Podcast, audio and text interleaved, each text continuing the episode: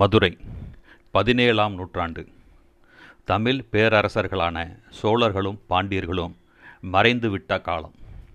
மாளிகாப்பூர் படையெடுப்பிற்கு பின் சின்னாபின்னமான மதுரையில் விஜயநகர பேரரசின் தெலுங்கு வழி வந்த நாயக்கர் ஆட்சி தொடங்குகிறது கிபி ஆயிரத்தி அறுநூற்று இருபத்தி மூன்று முதல் கிபி ஆயிரத்தி அறுநூற்று ஐம்பத்து ஒம்பது வரையிலான முப்பத்தி ஆறு ஆண்டுகள் மதுரையில் மன்னராய் இருந்தவர் திருமலை நாயக்கர்.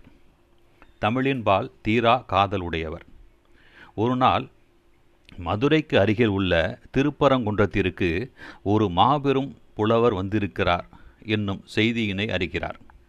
நாயக்கருக்கு புலவரை காணும் ஆவல் எழுகிறது. தகுந்த மரியாதையுடன் புலவரை அவைக்கு அழைத்து வரச் செய்கிறார். இருவரும் சந்தித்தனர். அளவாவி மகிழ்ந்தனர். ஒன்றாக உணவு உண்டு தமிழ் இலக்கிய கடலில் நீந்தி திளைத்தனர். பல நாள் பழக்கத்தில் புலவர் அரசரின் செயல்பாடுகளை முற்றாய் அறிகிறார். மன்னரின் இரு செயல்கள் புலவரை பெரும் வருத்தத்தில் ஆழ்த்தின. ஒன்று உரிய நேரத்தில் உணவு உண்ணாமல் நேரம் கடந்து உண்பது. இரண்டு வயிறு போதும் போதும் என்று உரைத்த பிறகும் உணவின் சுவையில் மயங்கி அளவிற்கு அதிகமாய் உண்பது. இப்பழக்கத்தை திருத்த விரும்பிய புலவர் ஒரு நாள் மன்னரிடம் ஒரு பாடலை கூறினார். வகுத்தான் வகுத்த வகையல்லால் கோடி தொகுத்தார்க்கு துய்த்தல் அரிது.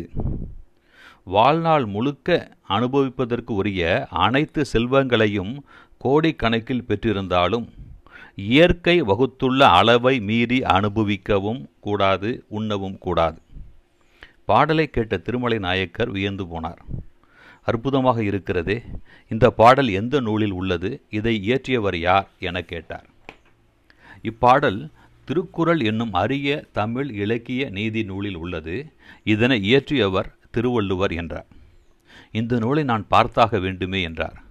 அடுத்த நாளே திருக்குறள் ஓலைச்சுவடிகளை கொண்டு வந்து காட்டுகிறார். திருக்குறளானது ஆயிரத்தி முன்னூற்றி முப்பது பாடல்களை பாடல்களை உடையது.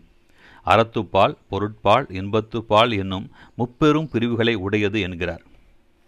ஆயிரத்தி முன்னூற்றி முப்பது குரல்களா ஆயிரத்தி முன்னூற்றி முப்பது குரல்களையும் எப்படி படிப்பது? சிந்தனையில் ஆழ்ந்தார். ஓர் எண்ணம் உதித்தது. புலவரே திருக்குறளை சாறு பிழிந்து கொடுக்க முடியுமா? என்றார். முடியும் சாறு பிழிந்து கொடுக்க முடியும். நானே சாறு பிழிந்து கொடுக்கிறேன் என்றார். மதுரையிலேயே அமர்ந்து சாறு பிழிந்தார். ஆயிரத்தி முன்னூற்றி முப்பது குரல்களின் கருத்துக்களையும் நூற்றி ஓரு பாடல்களில் சாராய் தேனாய் இறக்கி வைத்தார். திருமலை நாயக்கருக்கு மகிழ்ச்சி தாழவில்லை. புதிதாய் பிறந்துள்ள புது நூலின் அரங்கேற்றத்தை மதுரையே வியக்கும் வகையில் நடத்தினார். பெரும் புலவரை அலங்கரிக்கப்பட்ட யானை மேல் ஏற்றி நகரையே வலம் வரச் செய்தார். இருபதாயிரம் பொற்காசுகளை காணிக்கையாய் வழங்கினார். இருப்பினும் மன்னர் மன்னம் திருப்தி அடையவில்லை. அரிய நாயகிபுரம் என்னும் ஊரையும் தானமாய் எழுதி கொடுத்தார். வியப்பாக இருக்கிறதல்லவா? திருக்குறளை சாறு பிழிந்து எழுதப்பட்ட இந்த நூல் எது தெரியுமா? நீதி நெறி விளக்கம். இதனை எழுதிய பெரும் புலவர் யார் தெரியுமா?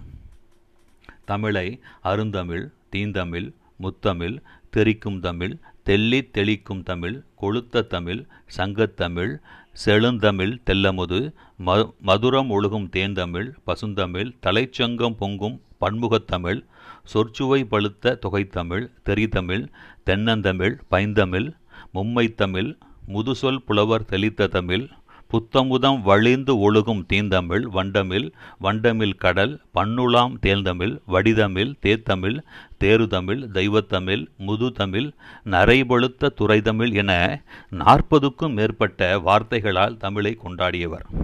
இவர்தான் குமரகுருபரர். நண்பர்களே குமரகுருபரர் பற்றிய எண்ணற்ற அரிய செய்திகளை ஒரு கட்டுரையில் கண்டெடுத்தேன். குமரகுருபரர் என்னும் ஞானத்தமிழ் மகன். திருச்சி ரயில்வே காவல் கண்காணிப்பாளர் முனைவர் த. செந்தில்குமார் அவர்கள் எழுதிய அற்புத நூல் பெரிதுனும் பெரிதுகையில் படித்து பாருங்கள் நண்பர்களே. வணக்கம். அன்பின் கரந்தை ஜெயக்குமார்.